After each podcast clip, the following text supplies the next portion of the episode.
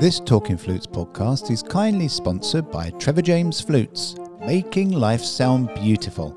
You can show them some flute love by following them on Instagram at TJ Flutes, Trevor James Flutes on Facebook, and at trevorjamesflutes.com. Hello, everybody, and welcome this week to Talking Flutes Extra with me, Jean Paul Wright.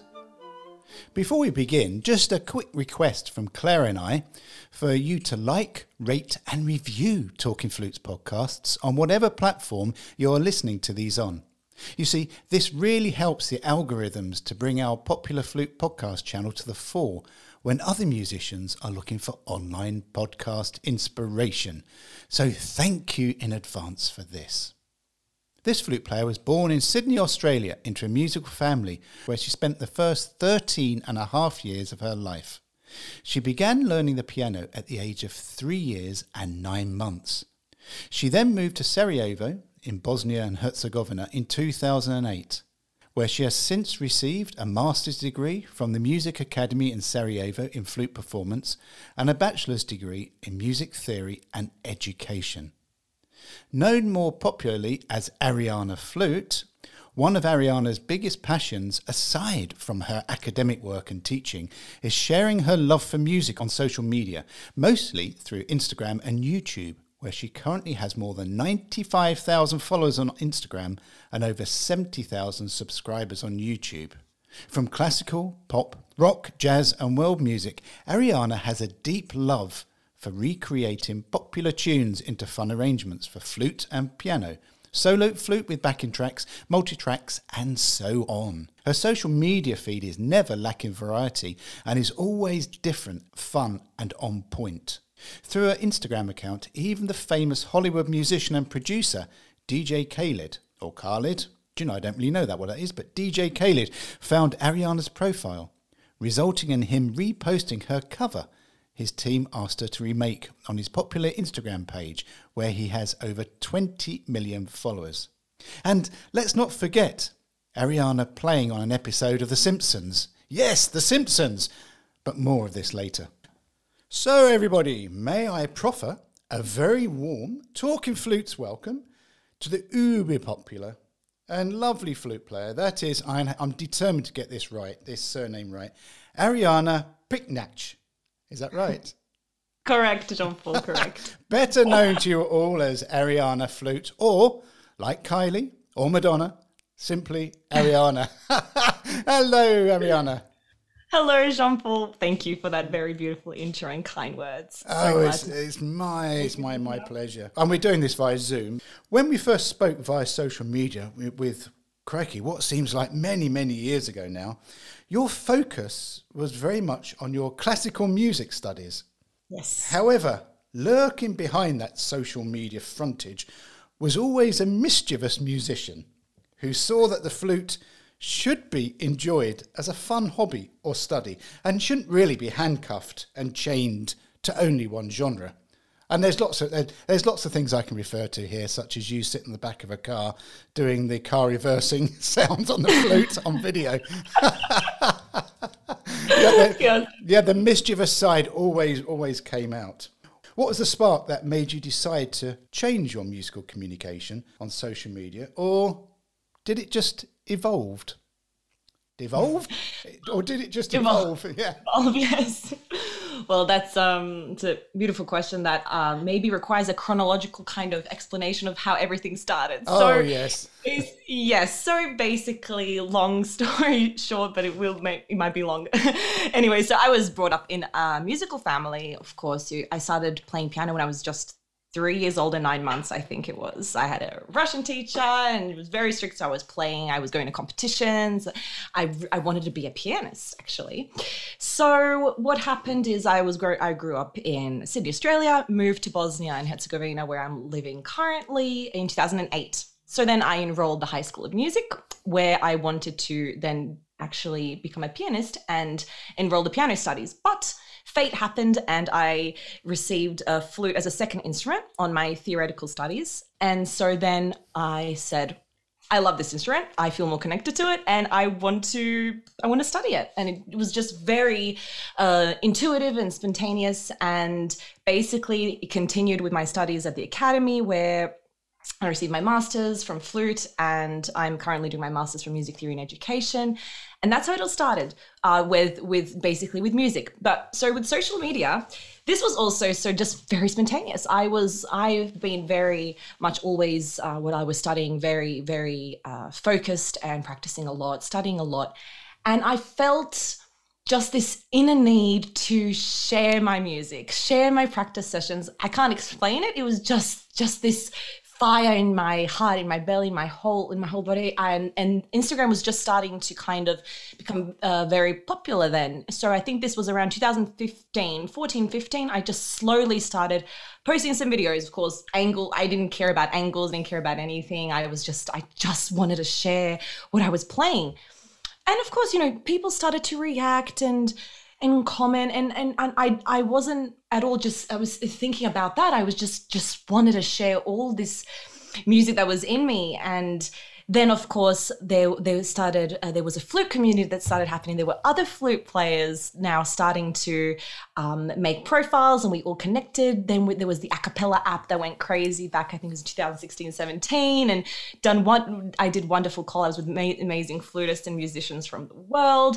And it was just this beautiful energy. And of course so while i was studying you know i had of course lots of uh, etudes uh, that I was practicing pieces, sonatas, everything, and, and exams and concerts. So I was in this classical musical world and sharing this. Down the track, while my studies started to get uh, not that uh, intense, I want I started to, to have the need to share my love for other genres that was always there, actually. So as a child and as a teenager, I, I loved to do acoustic covers of songs I was singing and playing. I actually posted this stuff on YouTube a long time ago. I don't think the videos are private now. So I just loved all this other type of music. So I would also I would love to listen to Emmanuel Pahud all the time on on YouTube and flutists, and this was something I would do in my spare time. But also, I'd love to listen to popular music um, all sorts of genres. So I wasn't ever. I uh, don't feel like I'm a person that is is can put into one box. So I have a lot of love for a lot of things in life. So if we're talking about music, that's that's a sort of part of a lot of genres. And in life generally, I I, I can't put myself into one box. So then this is where it started. So I slowly started to just have all these different ideas on in videos I posted. For example, I would do ones, what do you think sounds better? Uh, this does it sound better on alto flute? Does it sound better on C flute, on piccolo flute? Then I would do playing flute and piano at the same time. Then I would do a collab with someone. Then I would do a pop music cover with my sister, and just all these things that happened very much as you said kind of it, it, evolved so it wasn't a I sit, i'll sit down it was strategic it had something behind it some sort of meaning no it was literally just me being in touch with myself and following my heart and following what i wanted to do so for example, I remember back in 2017, I listened to Eric Whitacre's beautiful uh, piece "Sleep." Mm-hmm. So, of course, you know this this this music. We we can't say you know it's popular music that it has like millions of views, but you know in these in these in these moments i really let's say i didn't care. It was something that was so close to my heart and i said i want to do i want to do an arrangement a one minute arrangement I think that was the length of the acapella app that i had. And so i just want to do a one minute arrangement for flute on uh, of this piece. And i remember i did it and then eric whitacre saw it he reposted it and just these things i think happen when you when you open your heart when you connect to yourself and you just you're not just afraid to share and you know i just have when i can look at my instagram there's so much stuff so it, it's hard to say oh i'm this and this it's just everything so sometimes i even feel just uh, so yesterday I was just uh, playing along with Berio Sequenza and I was practicing this piece. And then just the other uh, last night I was jamming with my sister. We were playing some rock music. So it's always just a lot of these different things that I think just evolved from me following my heart and intuition. I think this is something how I would explain it. But when did the Daft videos come in? The ones where you just didn't take yourself seriously? And as I, I you know, the, I did mention you sitting in the boot of a car doing the reversing yes. the flute sound. That's just one of many. When when did you start thinking, oh, just why not? Because you were doing that before TikTok became a thing. Yes. So exactly. The, I, I just think also these things, I can't explain it, but I'm just doing my everyday life, and then I just have this idea. I just had an idea actually this morning or something I want to film tomorrow for TikTok and Instagram Reels. So it just happens. It, it, occurs to me. And of course, you know, we are all subconsciously also influenced by things we see. We, we scroll, and that's also good. Uh, for example, I, I lo- I'm on TikTok and then I scroll and you see different trends that are happening and on Instagram Reels. So we're all influenced, but I sometimes also think that there, there is a specific idea that channels through me. And then if I'm, you know, I feel it and I and I grab it, I'm like, this is really fun. And I love to, you know, I love life. And I think this I, I love this playfulness about life. And I think I want to connect that with my profession, my flute playing, which, you know, unfortunately, we all know uh, there is a tendency in the classical musical world, there's a lot of elitism and perfectionism, which is very stressful for you know, we are all human beings at the end of the day, and all these competitions and just perfectionism and everything has to be perfect. I just want to smash that sometimes. Be like, just let's have some fun. You know, I was at the be- uh, at, at, at the seaside. I remember I did a video playing the flute at the same time and like playing ping pong and just these things. And of course, you know, you will get comments like, "Oh, what is, you know, what are you doing?" Like all these things. But there, there are more, you know, positive comments in uh, among that. And I think in these videos, it's just I feel, you know, people, you know, you give them a laugh you give them something in in their day that will put a smile on their face you know they will see the flute so it's it's something you know for example that video with, that you're mentioning the, in the boot of the car i think it had over 1 million views on tiktok. And i got um, approached by uh, ridic- mtv ridiculousness to license the videos so this is basically i think what, what i'm you know also trying to do is connect this instrument this beautiful instrument with the whole world and not just um, putting it into one focus on one uh, genre of music where just as one one uh, part of the population will listen to. Of course, this is I wouldn't be playing how I play at all if I'm not very much classically trained since I was a child. But this is what I'm feeling now. I just want to make the flute so popular, and and I've when I get messages from girls and boys and men and women from all ages that I've inspired inspired them to pick up their flute again. I've inspired them to start playing the flute because I think there's also an, there's an, um, an emotional connection with people. For example, if they hear their favorite song being played on the flute and they're like, wow, I love this song. Wow, how it sounds on the flute. Wow, I want to play the flute. And it's all kind of, I think, a process that's happening in the brain um, and, and, and connected with emotions. So this is some some sort of goal I have, and and, and just to in, inspire people and make their day. And I see people, you know, people have been enjoying these videos.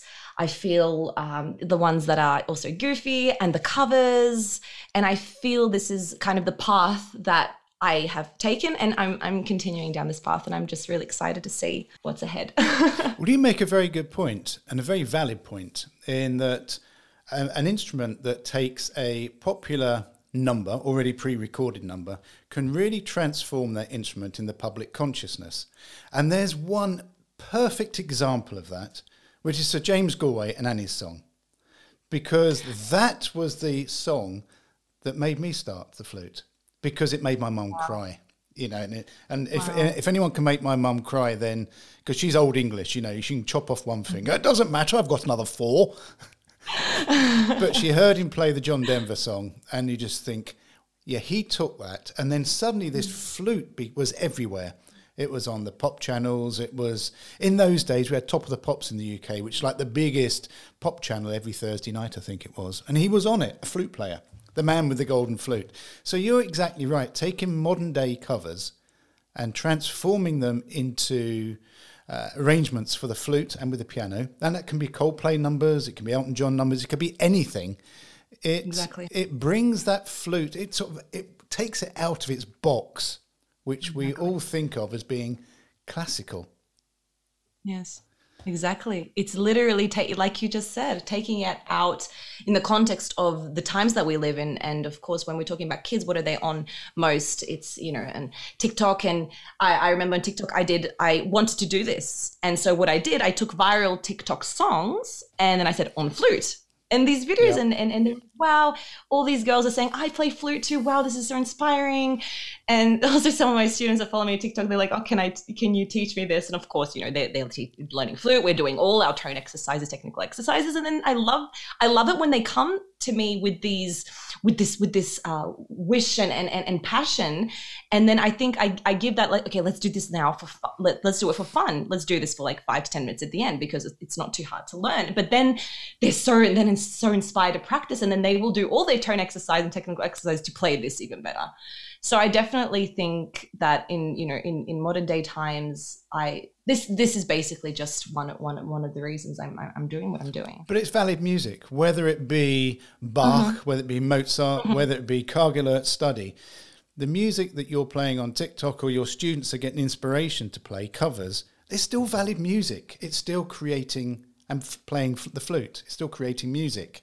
Exactly. So you're so right. I remember I did uh, just something that's connected to this is uh, when I played a, a, driver's license by Olivia Rodrigo with my sister, and I remember that was it was very very hard to record. All, all a lot of these pieces are very hard to record in terms of what. So w- when we're learning flute, you know, of course, when you hear about auditions taking place for orchestras, they say we only hear one bar and that's enough dum dum da dum dum. When they hear intonation, sound, breathing, all these things in just a few notes, that's enough for them. So this is not. I'm not comparing Mozart and, and, and popular music, but I'm just saying, like, in terms of playing the flute, if I'm playing one note, if I'm playing something very slow, a, a pop song doesn't matter everyone can hear my intonation everyone can hear my sonority everyone can hear everything so all my aspects of everything that i'm playing on flute i could play that same thing it could all be sharp uh, my articulation could be very sloppy all these things so i'm not downgrading what so when i post something on the internet of course i, I have my own musical ear and self-critic and ha- I'm, I'm listening to all these things. Is my run is the run smooth and clean? You need to have your technique up to scratch. So i remember the driver's license was it was it was in a key that was very you know of course as a flute player how we have certain keys that are uh, just difficult. All the notes that are so close together but just such different ranges in intonation that you have to perfect and of course there's no auto tune there's nothing. So it's just saying like all these things it's, it's, it's still music and it still has a high let's say playing level to it. Yeah and if you can get a million views on tiktok or a million views on instagram playing a cover on the flute surely that is more inspirational to a wider audience than perhaps just getting 100 or 200 playing bach however valid that is. Yes of course we're saying how we can't compare. I mean, of course, this, this you know classical music is, is, is classical music, but as as you just said, like these these millions of views, and I remember so yeah, on my YouTube, some videos have been, you know, blowing up and analyzing what they are. So The Simpsons, close to 3 million. Then Boom Boom Tam Tam, which this uh, Brazilian yeah. artist, he took Bach's Partita and he put it, it's, not, it's in the middle of A minor and B flat minor. It's very sh- flat B flat minor. Anyway, so he put that in the beginning and then he has this whole song and video is a little not not not that amazing but but just this part. So i took that first part then i played i had the song play, uh, played in the background and i did an improvisation. I had like double tonguing jumps all these things and that's also got close to 3 million views. Then mask off and all these trends and i think the people people that enjoyed it. So they've heard the original and then they hear oh wow. You know what is she doing? She's adding something to it. Wow this is so cool. And they really they're really enjoying these covers especially i think when, when i add my own improvs to these popular songs. Well we have to talk about the simpsons don't we? We have to. You, you casually mentioned it there. And you casually mentioned you don't sort of mention it that much but for me that was huge. I saw the original instagram post where you played the theme tune of the simpsons with your yes. sister. Yes and it was lovely because Simpsons is Simpsons is Simpsons. It is a stable part of probably the English speaking culture for many, many, mm. many years. And then one day you posted, guys, never guess what. And then you posted the back end of a Simpsons actual episode, and it's you playing. Yes.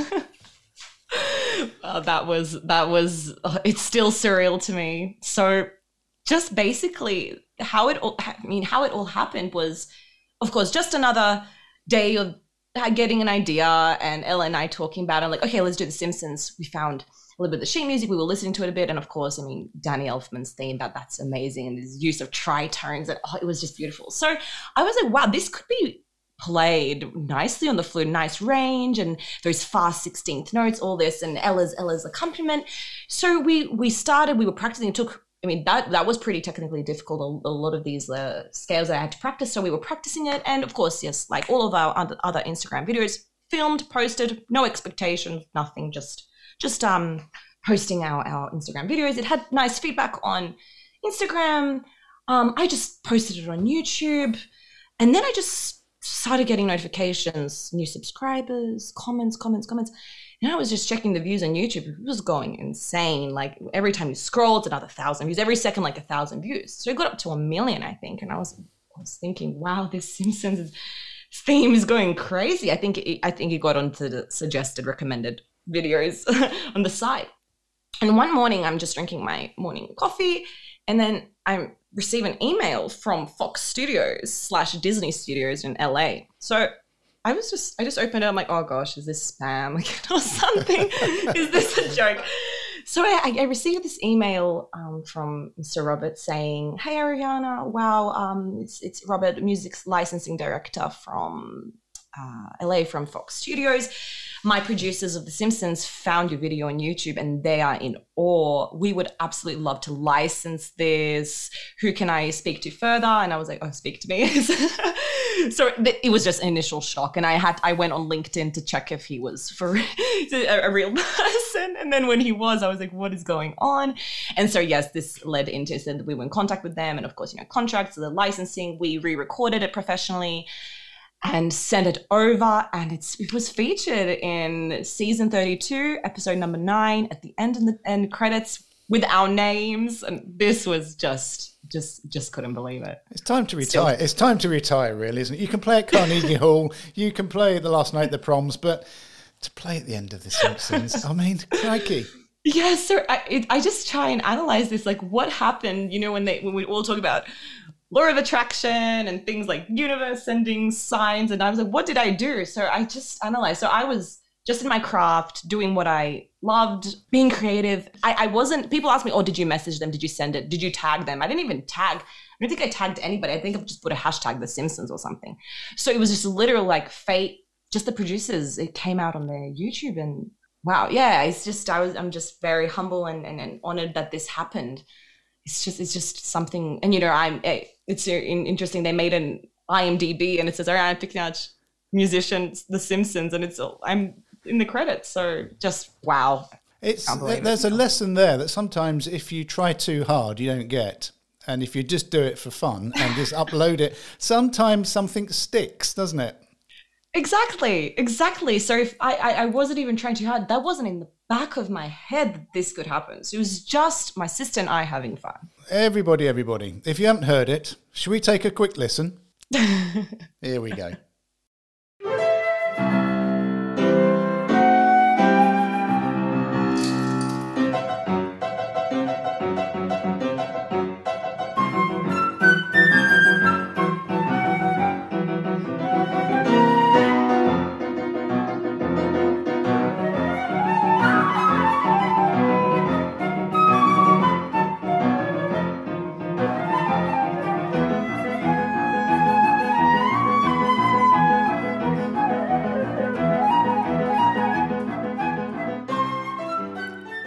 Well, what can you say about that? It just, all I see is clouds parting.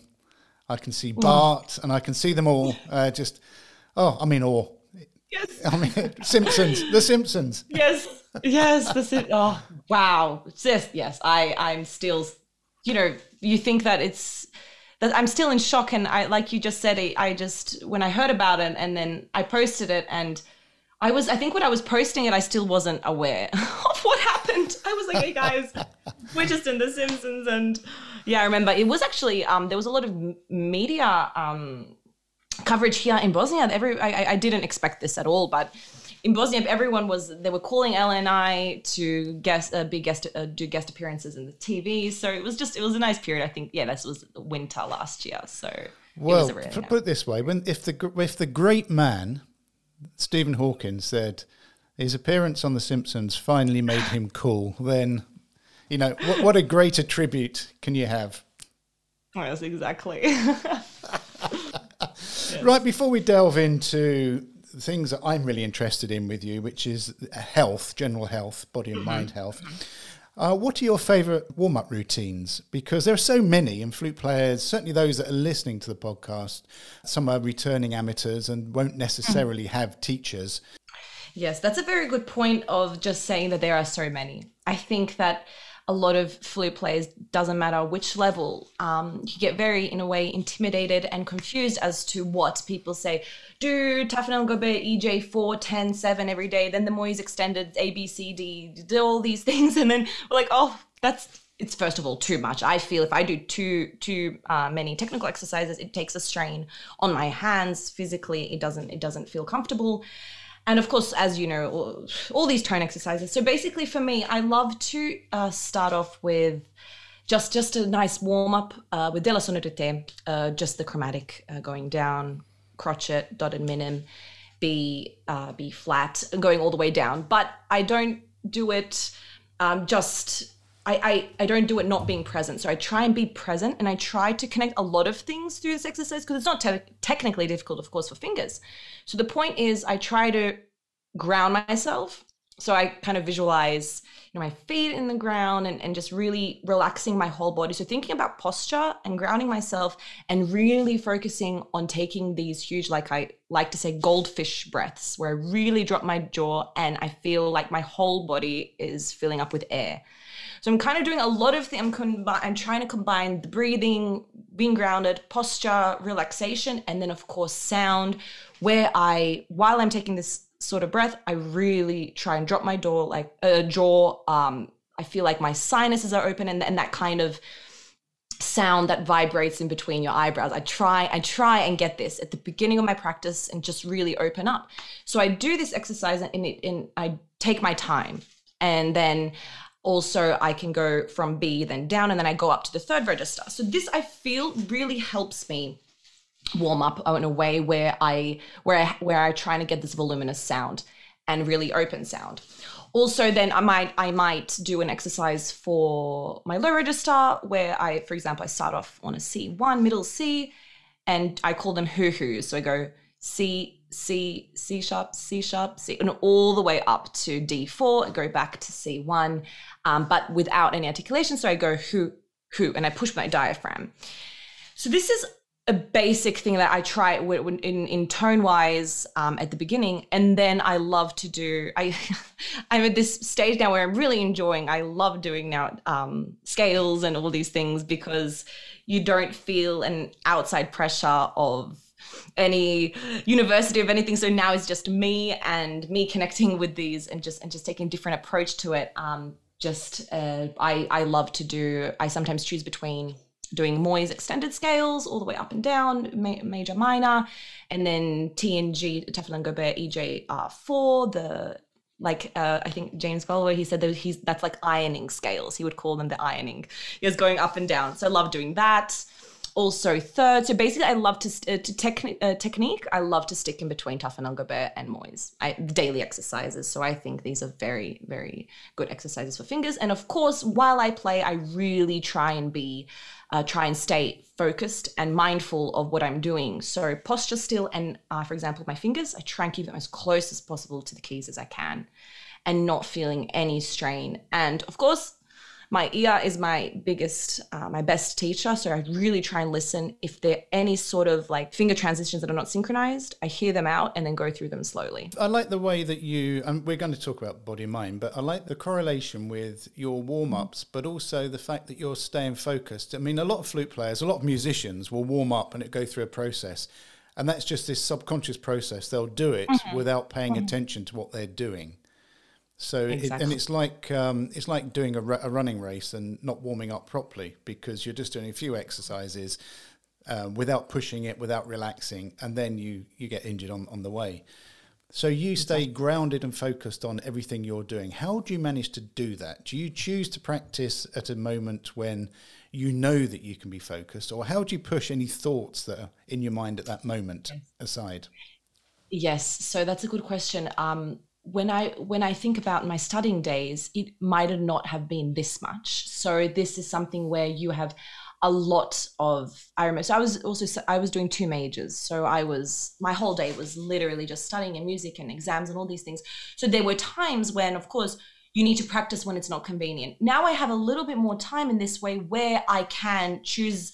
Maybe so. For example, if I have I have stuff to do in the in, in the middle of the day. So let's say let's say nine to five, but I have time at night, and I feel like I will be more concentrated and and feel this practice more at night. I will leave it. But before, then nobody would have asked me like you have to do it now. So even then, I would have tried this. Sometimes you just and sometimes you your schedule doesn't even let you warm up properly and then i remembered i just have to go and just go to the piece so these were uh, it wasn't that uh, common, but of course it would happen. But now I really try and say, okay, Ariana, you're going to practice now, and then I take that deep breath and I try all do do everything that I just mentioned. But it's it's very good that you mentioned that. It's very much an autopilot mind and subconscious mind where. I mean, 95% of the time of what we're doing, it's all a program in, in general in life. This is and our emotional triggers, all these things. So it's very much connected. And I think that we we just take out an instrument, we do a little and then we play. We're not maybe there. We're checking our phones all the time, and we're like, oh, and I, I hear this all the time. Oh, I practice like five to six hours a day. I'm not progressing. Things are getting worse. Or I just always tried because I I kind of had to learn to be time efficient because of everything I was doing. And I was like, okay, if I'm practicing, I'm gonna be smart. I'm gonna practice smart. So I'm gonna I'm gonna do what bothers me the most. So, for example, I remember a lot time, a long time ago, the thing that was bothering me and what I didn't feel as comfortable with was my low register. So high register was everything was great, but low register, oh, sometimes it was like, oh, is it going to come out? So this was, you know, high school days and things like this. So I remember I just said, you're going to have to face it. No comfort zone. Go and drill out that, and with your ear, listen to it, drill out that low register. So then I really felt that this sort of way of really trying and, managing my practice. So basically, just trying to manage my time as efficiently as possible whilst practicing. That's that's a very fair point, isn't it? Is that if people are practicing five or six hours, how hard is it to practice five or six hours and actually be present in all of those five or six hours? If you're present in two of those hours, then in effect you can make four hours for yourself because you'll do more in those two hours when you're present than wasting an additional four hours and not being there. Exactly. And when you think about it, like you just said, you would have four hours more for yourself where you could contribute to your playing and your musicianship and your mental health by doing something else in those four hours, which is not necessarily practicing the instrument. So, um, going on YouTube and, and or and listening to podcasts that will help your mental health. Uh, focus listening to some podcasts on uh, stage fright, performance anxiety, you would do maybe so much more and so much more beneficial things in those four hours or just anything. I just gave some few examples. If it wanted to be music related then nece- then just necessarily drilling out things out of fear and stress and uh, it's impossible to be of course you know totally present for 5 to 6 hours. That's that that's that's not that's not possible. So i think we should try and do more things in our free hours not just think it's not that amazing to be practicing too much. You can get lost in it. And let's talk now, which again you segued nicely. In when you've done a really good performance, that release of endorphins that makes you feel good you can have that every day, can't you? And you just alluded to that in those spare few hours that you're not going to practice your instrument because you're not fully present. And I know it's something that you strongly believe in, which is staying healthy in body and mind. And by mm-hmm. staying healthy in body and mind, your whole musicianship and flute playing just increases exponentially definitely can't can't emphasize this enough this is this is very very important I think how I started with this mind, body, soul kind of practice and and how it you could hear it through my flute playing was when I started to have severe um, uh, performance anxiety. I remember this this started, and these I believe in life when we have these sort of situations, they're not there by accident. They're there to push you, like through. They always say through the hard times, you know, the the light comes in and we you you you meet yourself better you know yourself you grow through these experiences so i remember this is what the time when i was starting to for example uh, watch videos on youtube on performance anxiety, how to get through this. And now talking about flute related stuff, this really helped. And then I would get, I would create my own ritual for things that will help me. It's not the same for everybody. So other people, they have totally different um, ways of dealing with stress and coping with stress. But then I had my own ways. And then I remember after one, I finished one of my degrees, I fell in love with the gym. So I started to go to the gym because of flute related pain. So I had tendonitis actually in my left arm. So this was because a lot of um too I would say too much of TNG and boys in a very strained way. Um so then I remember um, I had this pain and then I, I went to a physiotherapist and so we, we were working on this bit. And then of course they told me of you need to strengthen the muscles around these tendons. So it's not just the tendons. You don't have enough muscle to to help the tendons um, while you're playing. While you're playing, so they're taking all the strain. So then, of course, so I enrolled into a gym, and then I started to do all these work, uh, workouts, of course, to, for upper body and strengthening my muscles. And I really felt a difference. I was like, wow, I feel so much more stronger. The flute feels drastically lighter. So this was something that gave me extra motivation. And then I just, I just started to fall in love with the feeling of going to the gym, just talking about now, not just aesthetic reasons, but the release of, you know, serotonin, endorphins, and all these happy happy hormones and everything that happens in the brain, I've just started to feel amazing. I would feel like it would be a place where I would literally let go of all my stress and just clear out my brain. And you know, of course, how how you feel afterwards, how you're feeling during, and the benefits that you get. I mean, long term benefits and even like short term benefits as as you know playing flute better. I just I would just feel just amazing with this. And of course, do in after workouts and stretching and all these things from the beginning until the end, I would just feel really, really good. Also, I think talking about things that happen in your life um, for a reason is, I think a few years ago, I was. Sounds serious when I say I was diagnosed. I, I found out I had insulin resistance. So they say this is some sort of pre-diabetes. Um, maybe it was due to not not uh, well enough nutrition for example while i was studying it was just always um, up and down and this but I, I tend to think that it was from some stress that i would i would have. I was very very uh, responsible student and I, I would give not just so much of outer stress, I would just give myself that stress with my thoughts and all these things. So, with this insulin resistance, they say, of course, they want to give you medication, um, but I didn't want any medication. I said, I want to heal this naturally. So, of course, um, doing my research, I found out low sugar, low carb. So I started with this uh, diet and I just started to feel so much better. And I remember I lost a lot of weight. And just the combination of exercise and healthy foods really made me feel amazing. And then, of course, next to all of this, just working on yourself, not in just regards to what we're doing as a profession. So, of course, it's my flute, that's my passion. But I think what has helped me a lot is working and connecting myself through you know meditations and a lot of these, these things that some people would say you know some people find this like through religion and it's like spirituality and all these things but i think this is something that really helps me connect to myself and listen to myself you know self-reflection journaling i love to listen i, I listen to podcasts every day i love for example, talking flutes. And of course, I love Jay Shetty, Aaron Doughty. Yep. You know, you listen all these, yes, and and and a, a, lot of and Joe Dispenza. He's actually one of my favorites. So, a lot of these um, gurus that you would say, and so just just things that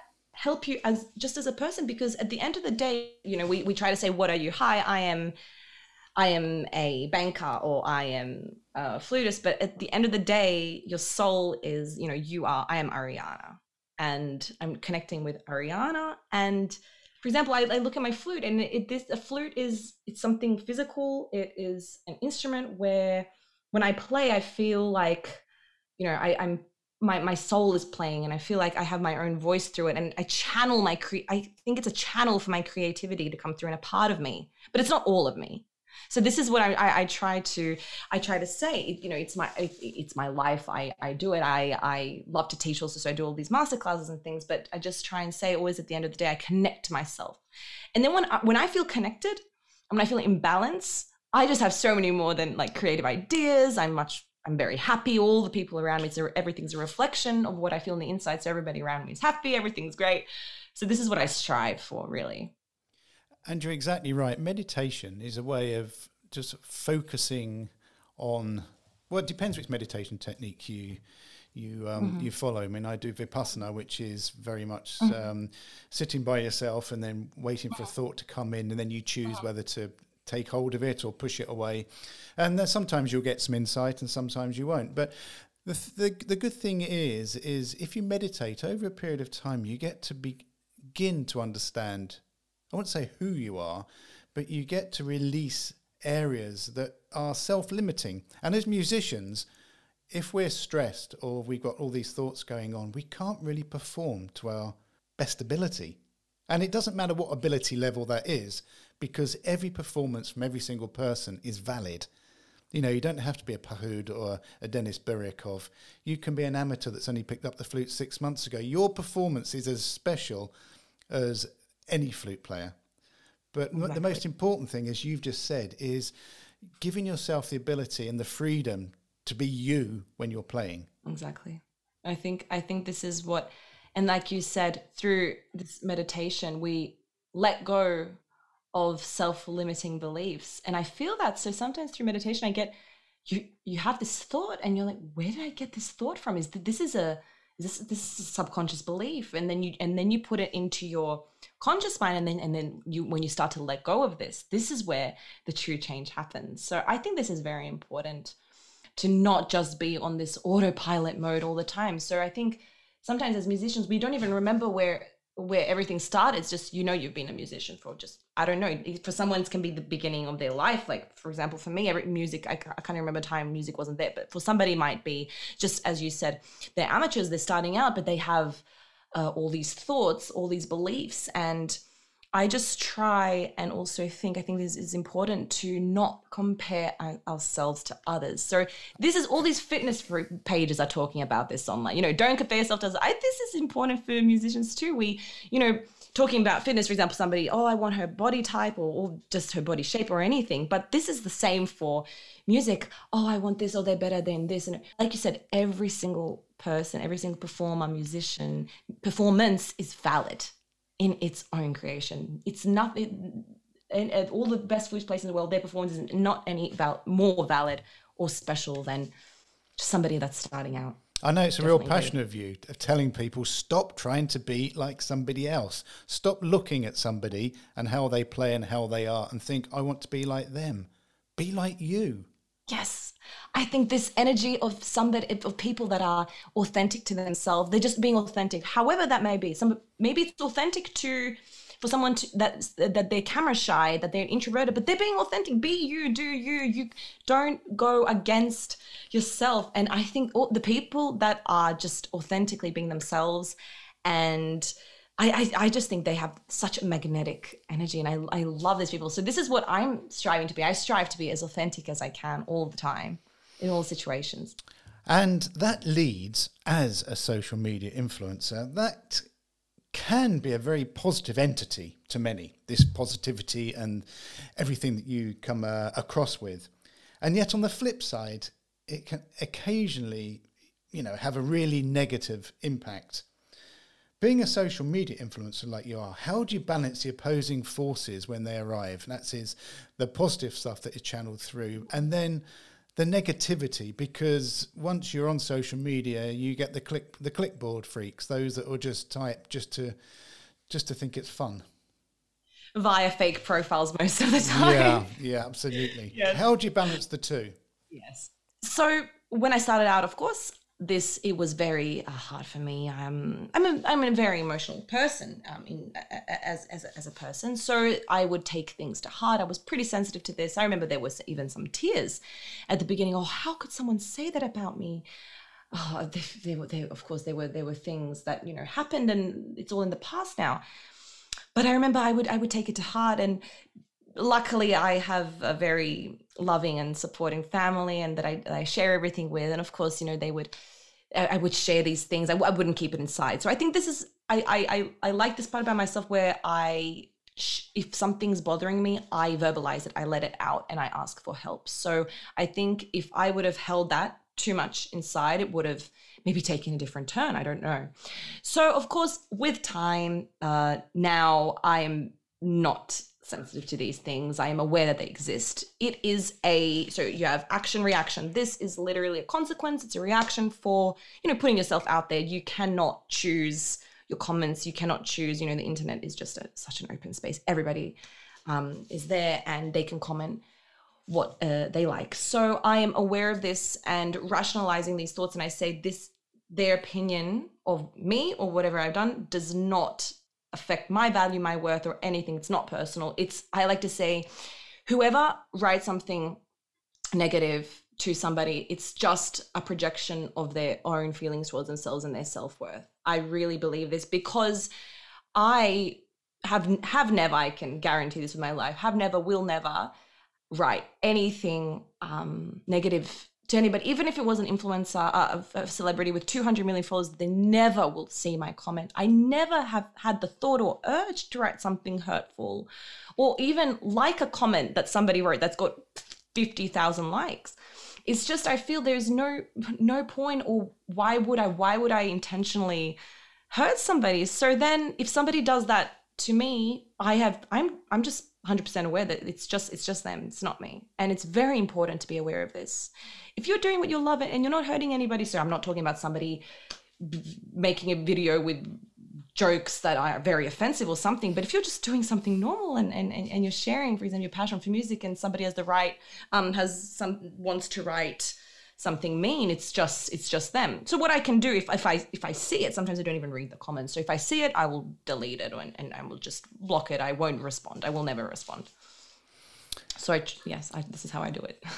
Yeah that makes it's it's a hard it's a hard one. And you know i get trolled a lot and i only have a quarter of the following that that you have. So mm. it's just it, it's something that I mean I never respond anyway, and sometimes I'll just respond funnily. You know, I'll try and be witty, or I'll just try and be sort uh-huh. of. Um, okay. You know, I'll, I'll I'll put something that is a sort of old London accent, you know, but I'll write it like that. But that in itself is the wrong thing because by responding, I'm giving a justification to a comment, a negative comment. Um, so I think your advice is just to either if, if you know something is going to be negative, just don't read it. And as you say, the person that's writ- written that, it's really reflection of the space they're in.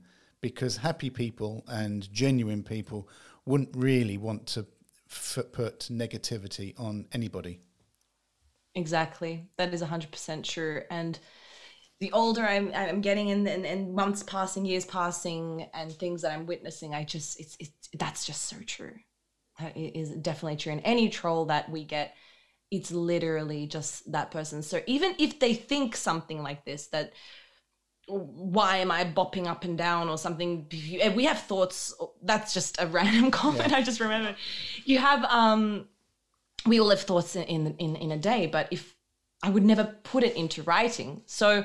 I don't think it's. It, it, I will just always say this. It's just their reflection of themselves, and what. And then I sometimes feel, in a way, I'm I'm, I do not know if this is a good thing, but I've come to a point where I'm starting to feel uh, a lot of empathy for these people, and I feel sorry. I'm like, oh, I can't. I kind of feel sorry for them. They're not good. They're not in a good space if, if they're writing these things. So I get to the point where I'm like, oh, can I help? You? And uh, all you got to do is look at her Instagram feed to know that you just don't get a few comments. You get shed loads or bucket loads of comments and it must be hard just going through and just thinking, okay, okay, okay. It's just, yeah. it's just, it's just crazy. But I, I do like that advice. Just regard anything negative comes through. Regard that that, that person is not in a good space. And yeah. the most successful people I know would never write anything negative on anybody else's feed or page because they don't need to they're focused on themselves, on their thriving, they're living, they're focused on their loved ones, on their growth. They don't have time for this. So if they're going to comment on something, it's going to be someone that's better than them or inspiring them, and then just oh, thanks for the advice, and then they're, they're just they're just writing positive comments. That that's the energy they want to be surrounded by and giving. So what you give. So I think the people um, when they write something like this, when they write a troll or hateful comment, this it comes back to them whether they like it or not. Not not in a way that they're going to get a bad comment. I think subconsciously they they know that they gave this hateful comment and they even if not on a conscious level they will feel bad they they don't like that they i don't think i don't think they like that they've written it there's an, an old um, adage that I was told many, many years ago. I think I was complaining about something to my granddad. And he says, when you point and say something negative, so you've got one finger going towards somebody or something, you've got three pointing back at you. Oh, wow. So that is when I get a negative comment, I always think of my granddad saying, they're pointing at oh, you. Wow. So they've got three fingers pointing back at them. Exactly. I love this. Wow, that's beautiful. Yeah, it's so true. You know, I and you're talking, Of course, we're talking about uh, comments online. You know, you get I get comments like this that I in real life. Um, you hear some like you know I don't know people like rumors and stuff like from the universities and things like this people you know because i live in a it's, it, it's a small city so you hear these things. And and even though it's not just it's not just online trolling you can get it in real life too. I think everybody everybody gets this. Or even sometimes you can um, receive i i haven't but i know of people that have received from even friends and people that um maybe some fake friends that I might be jealous so they give you some manipulative comments like mm-hmm. putting you down or things like this. It might not be direct bullying. But i think even with these things i think it's important to protect yourself and protect i would say our our energies and say you know what is yours is yours it's not mine. And and they say the power of words. So i think it's up to us to reject these words and not take them as true because i think there's a beautiful book called the four agreements by don miguel ruiz and there's agreements that we make. So one of them is words. Words are very powerful. So are you making an agreement with these words? And you say no i'm not agreeing to them. That's not true. I'm not taking that. It's not about me. I'm not agreeing to the words. Oh, I love that. I mean, words are so powerful anyway because when we read them, yes. it open up it opens up an emotion, and when we don't read them, but we know they're there, there's also an emotion there because we have this uh-huh. curiosity, but we know that what's there isn't necessarily really nice. So, yes, what, what's the name of the book again? The Four Agreements. Wonderful. By Don Miguel Ruiz. I, I am going to have to go and get that. Yes, I have it in Bosnian, so Četiri. I think that yeah, I think that's the that that's the original the four agreements. As musicians, uh, let's let's let's throw this negative troll stuff to one side. As musicians, when we're in a good space with ourselves, we're then able to unlock this emotion, the emotion that makes us as a different a flute player or a musician to the next person, because we all play the same dot, don't we? We always play the same blob on the stick.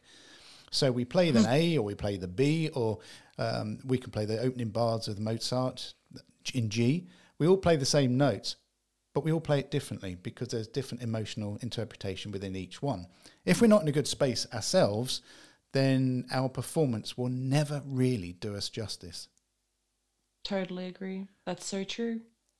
When you think about it from all different aspects, that's that, that that's entirely true. And just a thought I had to this, I don't know if it's totally connected, but when you're thinking about competitions and why I'm, you know, in a way, of course, they're good if you're trying to conquer one part of your brain, but it's all just competition with ourselves. I think this, if you're doing it for a reason, it's not for other people. I think it's just so subjective, isn't it? You have people in a jury um, that are, everyone's playing amazingly. So it's all in tune, beautiful. And then somebody likes someone's interpretation more than the others, but are we talking about emotional interpretation? What are we talking about? You can go pretty deep with this. Oh, so ab- absolutely. What, yeah. And it's the word love. Yeah, the word love means something very different to me as it would my next door neighbor. I mean, there's, there's, there's the COVID, for example, that word COVID that we're, the whole world is aware of now means very much different things to each individual people mm. because we've all been hit in various different ways. And exactly. that word, which goes back to what you said earlier, the power of words, not only to how we think and how we behave, but how we create music. Those inner words that come into our head, that little, that little creature that sits, invisible creature that sits on our shoulder and says, "Ah, the hard bits are coming up." and then you go through the hard bits and you go wrong on the easy bit straight after. You know the, the power of the power of words is is immense.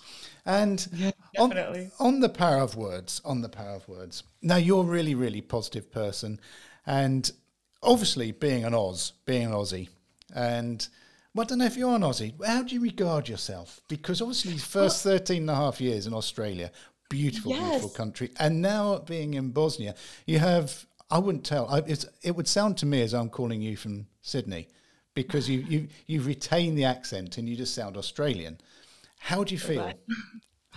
That's a really good question. I sometimes ask myself the same thing. So, as we are aware, I think um, up till up until we are seven, this is where you know your personality is formed and you as, as a being and everything afterwards. So those are the programs, and then afterwards it's just just refining things. So I'm very grateful and glad to have been born and raised in Australia. So I spent 13 and a half, nearly 14 years there. So even though my parents, my heritage, my my my, my family, they're, they're from Bosnia. So it's Bosnian blood and my last name and all these things. I still regard myself as, you know, I feel I've, I've picked up a lot of these things that I love from from from being born and raised in Australia. So of course, going to a public school and even two years of high school. So I would say I'm also Aussie. So I'm loving this. so grateful for this. And the whole education system in Australia is just it's just amazing. So you've, Very creative. you've learned so much since you left Australia.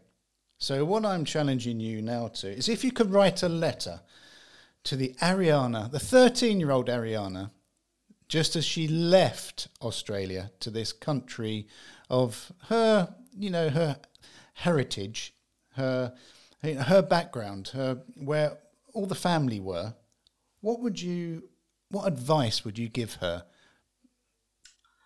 Oh wow, yes, that's that's very touching and emotional. Just just that picture of thirteen year old, fourteen year old Ariana in my head, and everything that has happened since then. so, oh, I would first give her a huge hug. Oh, well, this is a letter. Sorry. So if it was a letter, I first of all, oh, just just that thing that I think a lot of people would say is I would just say, do not worry so much. Everything's going to be okay. I mean, it sounds cliche. All these people say this all the time, but it really is true. I would say, do not worry so much.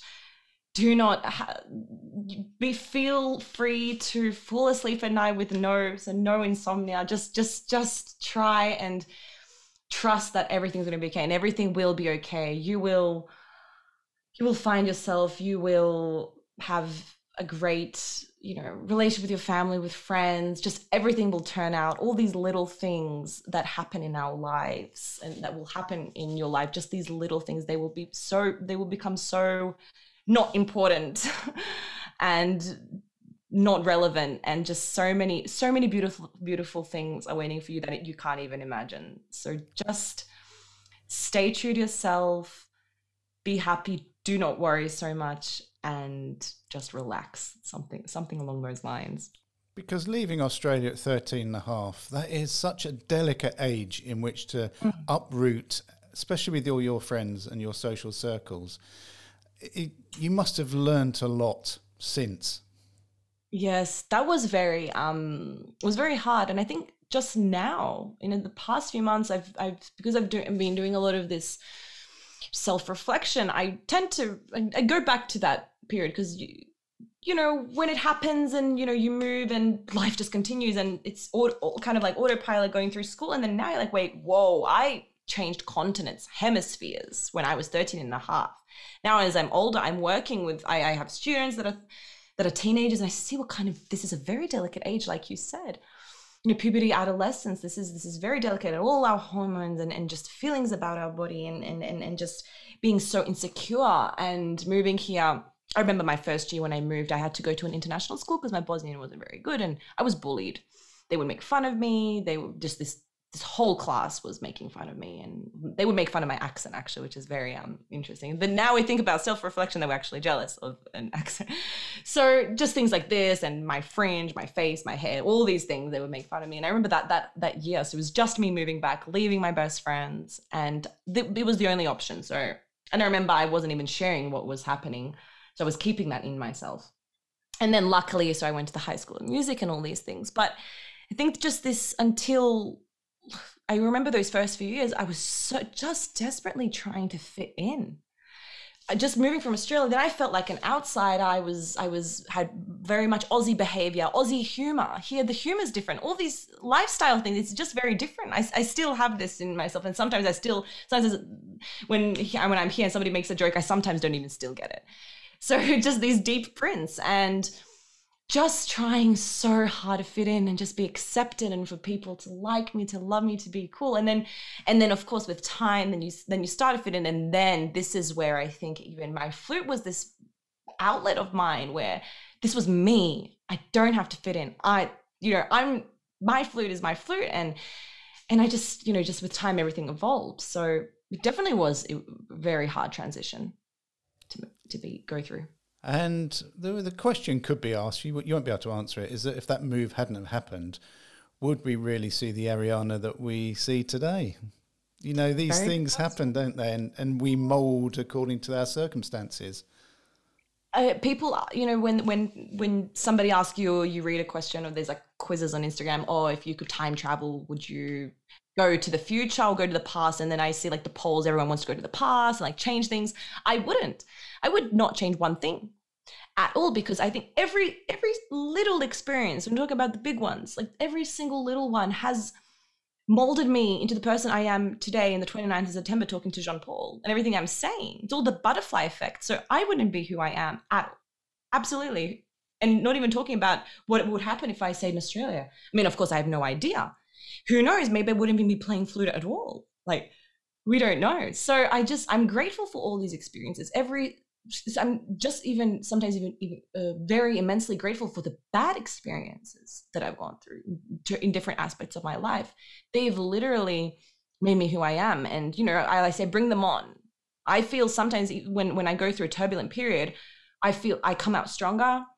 I come out in a way wiser, and of course, with there's always something to learn. So I'm, I just say, you know, bring it on, and and let's see what's what's there to learn and and and mold into yeah, so I'm excited. your words are really motivating. You you come over, you have a smile on your face with everything you're saying, and you know we're doing this via Zoom, but and obviously people can't see you, but you're constantly smiling. And with that smile comes a belief and a focus. And that then un- unlocks itself in musicality when you do your music, but also outside of music because you have a genuine joy for life. But that's not all, is that that doesn't make you sort of distant from everybody because people can actually study with you online if they wanted to, can't they? Yes, they can. So they can, they yes. can, people can study with a, a real flute influencer. Yay! yes. How yes. they do? How they do it, my lady? Yes, sir. I give, of course, sir. I give online lo- uh, lessons. I have some online slots on my website. Everything's on my website, www.arianaflute.com. And also, I am a teacher on Play with a Pro, so whatever suits. So I'm on both platforms. Also, I've I had my first two flute online masterclasses in July this they were amazing. Ah, that was that was I was I was so grateful for the experience, and everybody that went through also told me they had a wonderful time. So it was beautiful. I there were flutists from all levels, and it doesn't matter. So I always say these flute masterclasses they're they're free of any tension. And I say no, you don't have to be whatever level you're at. We're there in harmony. Um, you know, hands wide open, no stress, no no nerves, nothing, just there to to play together and help. And so these masterclasses wonderful, and I'm planning on doing some more. So I have on my website some online forms where you can leave just it's very important. So I just have the email and whenever things are coming out, like I'm doing also sheet music now and online masterclasses, everybody will be notified. And the great thing about learning with you, as you have probably gathered by listening to this podcast, is Ariana will not just tutor you in playing the flute, she will also ground you as a human being and as an individual. because learning, that's what they don't teach you at music school. They teach you how to play the flute and how to interpret a piece. But there's another side of it that really influences your music, which is how you're feeling and exactly. and and how to unlock the emotion, the narrative of a piece of music. And if you're not in a great space, you can't unlock that narrative. So therefore, the your music potentially could become one dimensional. So with Ariana, you're going to get you're going to be unlocked. You're going to get a therapeutic session, a therapy. the therapist that is Ariana. I love it. Thanks, Jean Paul. oh, wow. you've you've been so kind today. To, I've used up so much of your time. I know you're a very very busy person. Thank you. You know when they say uh, when you're in that when you're in the zone, I've been in the zone, Jean Paul, and I've just looked at the time and I can't believe it's 4:16 p.m. here. Oh wow! I know it's a it's a long podcast, but I, the reason I, I, I I'm quiet most of the time is because I'm I'm hearing lots of things and I learn. I've, I've, I've I'm getting on a bit now, but I have this opinion and this belief that I learn every single moment of the day. You know, I can mm-hmm. learn from I can learn something from a six year old, and I can learn something from someone that's 106 and I just sit, I'm just learning all the time. And you know, you've been through rough times with trolls, and you've you've changed the way that you've played your flute. You've changed the way that you've portrayed yourself online because you've just become Ariana. You haven't tried to be what other people expect you to be. And I think if anyone can take anything from this podcast, is that you can give yourself permission to be you. And that's what you do in your social media, your YouTube, and also how you come over in the podcast. It's okay to be you. Wow, Jean Paul, thank you. This, this, you know what they say, it, it, hitting in the feels. You know, say, thank you for that. Yes, and it's it's very nice. It's just, just a beautiful feeling to be to feel seen as and and and and acknowledged in that way. So that someone sees that I'm really I'm striving to be as authentic as I can and being me. And exactly what you said, you know, everyone listening, do not be afraid to be you whatever that is. What there's no rule. What what is it when somebody says the word oh that's normal. What does normal mean? What, what are we comparing it to? What's it relevant to? It's very you know you can go deep with that. So just be you. That's that that's the answer. Yeah it's like happy it's like happy isn't it? What yeah, is, happiness is very different. I mean i'm I've just had a massive, great coffee. So um, uh, it's a triple espresso. Oh, yes. It's espresso before I started. So I'm very happy, but mine's artificial happiness. But, uh, but you're still happy. oh yeah, I mean, it's you have to be happy because I know it's very hard at times, but just trying to be happy and trying to be present in this moment mm-hmm. because it's only this moment mm-hmm. that counts. It's mm-hmm. it's not tomorrow and it's not yesterday. It is this moment, um, and it's just taking life as it as it comes. And there take the crap when it, it arrives but also embrace exactly. small things. That's all we have is the present moment. We we we, we are always living they i think they say you know depression is when you're when you're living in the past and anxiety is when you're living in the future. So i think if we just did the present moment that doesn't exist then. There's no depression or anxiety. We're just happy. Well the present so moment, this is my present moment's just gone to another present moment so yeah, exactly. Can't keep up with it. wow, uh, Oh, it's been brilliant. And it's been lovely. You know, thank lovely. you so much for allowing me to take so much of your time. It's thank been a long time. Your, thank you so much, Jean Paul. It's been absolutely inspiring for me too. And just love this talk. It's been, I, I just, just love it. And if we could even talk for hours more, I would still be here. But I think for li- listeners, I think it's enough information for now. so, perhaps a volume two. Yeah, absolutely. Well, we have to the listeners. And if you've got any questions for Ariana, I, you can either email them directly to her via our website or just email them to me at flutepodcast at gmail.com. And next time we speak, we'll come up with the questions. Let's make sure we catch up soon. It's been too long. Definitely, Jean Paul. We have to. We have to catch up. It's been, it's been too long. So, may your week ahead be musically fulfilling, and may your third octave B be especially sweet and in tune, because mine never is. bye bye. Bye, everybody.